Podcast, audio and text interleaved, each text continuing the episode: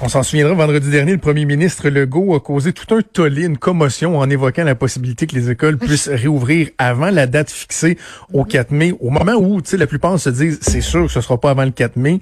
Euh, même certains se disaient, c'est certain qu'on retournera pas en classe avant Ah la fin de l'année scolaire. Et le premier Mm. ministre qui dit, ouais, peut-être euh, des scénarios pour ouvrir ça euh, avant. Et là, finalement, bon, devant le tollé, euh, il s'est il s'est ravisé, mais on nous dit, Hop, on est en train lève la main, là.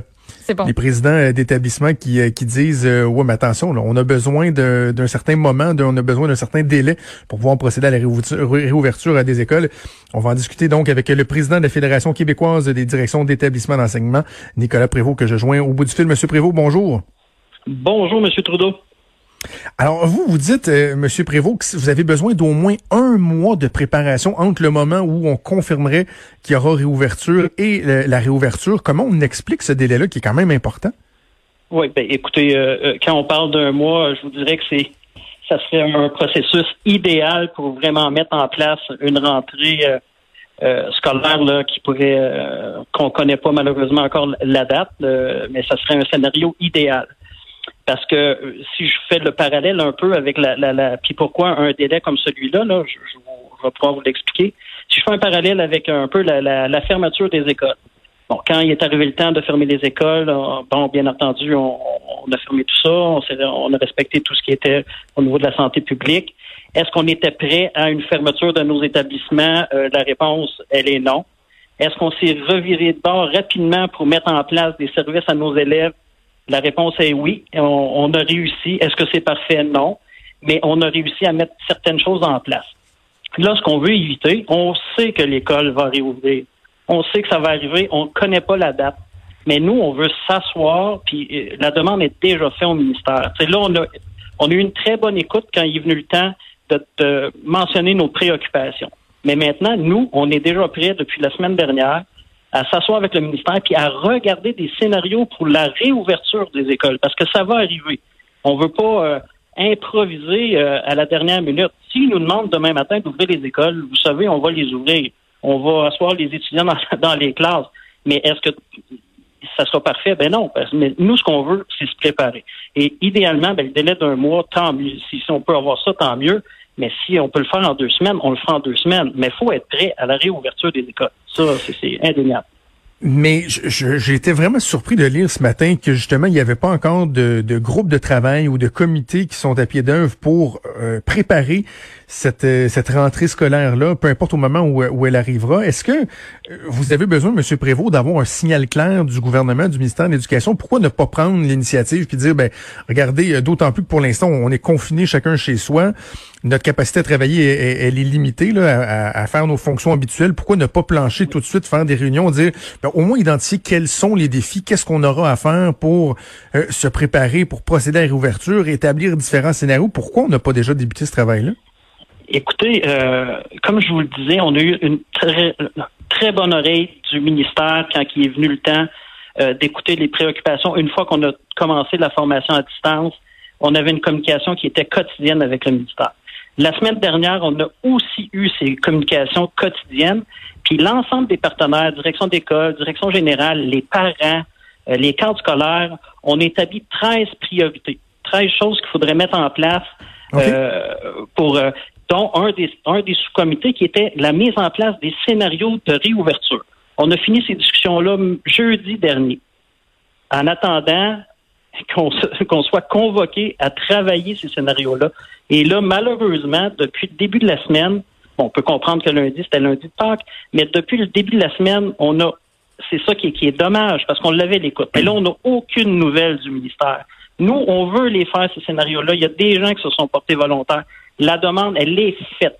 Mais on n'a pas de réponse présentement. Puis on veut pas se retrouver sur l'ouverture des écoles en n'étant pas prêt, en n'ayant pas sécurisé nos parents. Vous savez, tout comme moi, que quand M. le Premier ministre a annoncé euh, une possible réouverture, euh, euh, y a, les parents ont, ont oh, là, il, y, a, y a de l'information à transférer aux parents. Il y a de la, il faut les sécuriser aussi pour leur dire comment on va organiser ce retour-là. Est-ce que ça sera certaines régions? Est-ce que ça sera des petits groupes d'élèves? Est-ce que ça sera des élèves? C'est tout. On, on entend toutes sortes de scénarios, mais est-ce qu'on planche concrètement sur des scénarios présentement? La réponse est non.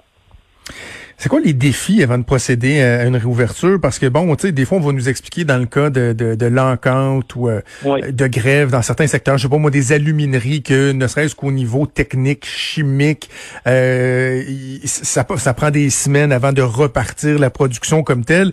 Et là, je suis certain qu'il y a des gens qui nous écoutent et qui se disent, ben oh, mais l'école, on redébarre la porte. Euh, on continue, on fait un plan de match pour rattraper le temps perdu, puis let's go, on, on, est en on est en voiture.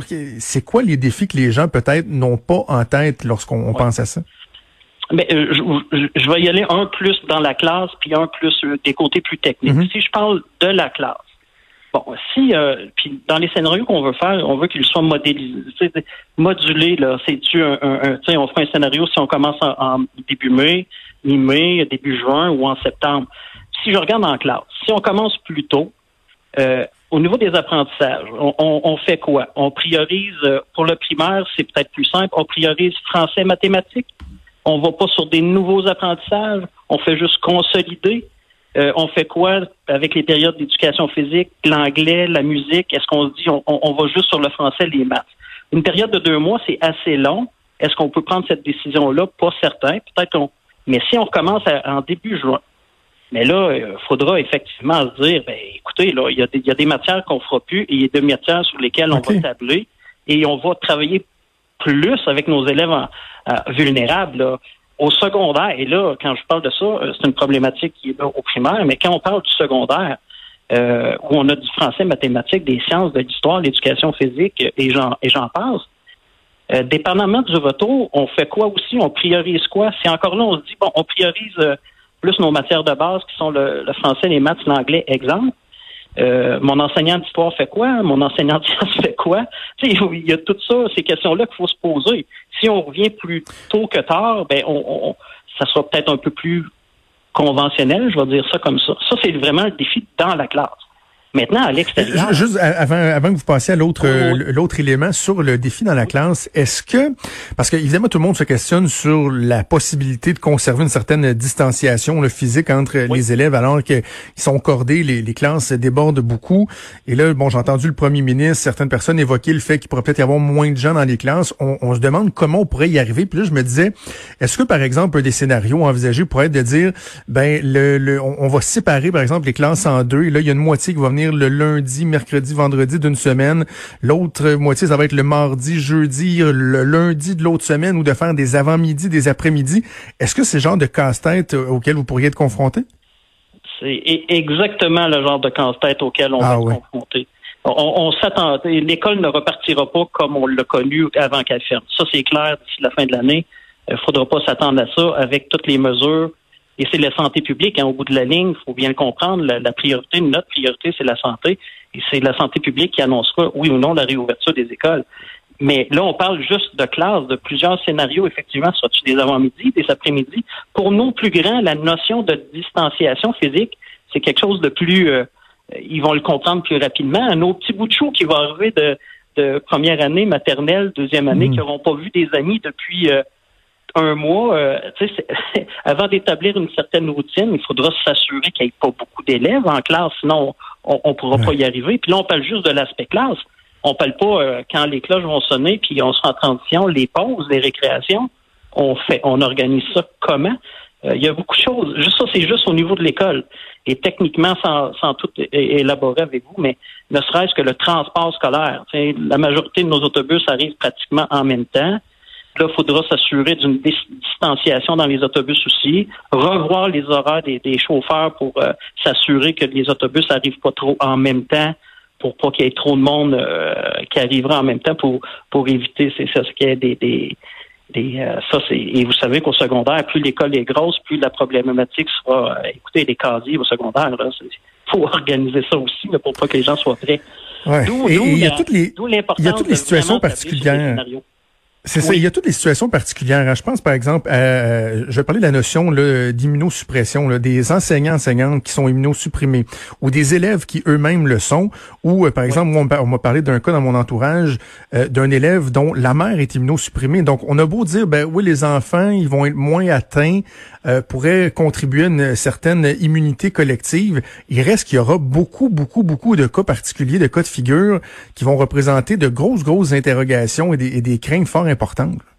Ah, écoutez, tout à fait. On, on, parle de cet aspect-là, effectivement, des gens qui pourraient être immunosupprimés, ou euh, euh, on peut aller aussi dans des, exemples de, certains élèves vulnérables qui, qui avaient un service plus particulier en un pour un. Comment on pourrait organiser hmm. ça? Est-ce que est-ce que l'âge, est-ce que certains enseignants ne pourront pas rentrer au travail parce qu'ils vont prioriser un groupe d'âge euh, bon, il y, a, tellement de choses. Et nous, le message qu'on voulait envoyer, puis comme je reviens sur la période d'un mois, là, euh, ça c'est dans un monde idéal. Le, message important qu'on veut lancer, c'est est-ce qu'on peut s'asseoir et est-ce qu'on peut les faire, ces scénarios-là, qu'ils soient concrets, qu'on puisse les informer la, la population que avec le scénario X arrivera ça, le scénario Y arrivera ça, et le scénario Z arrivera ça pour qu'on soit prêt au retour de, ces élèves-là. Parce que, les, écoutez, les, possibilités là sont infinies sur les, scénarios qu'on entend présentement. OK.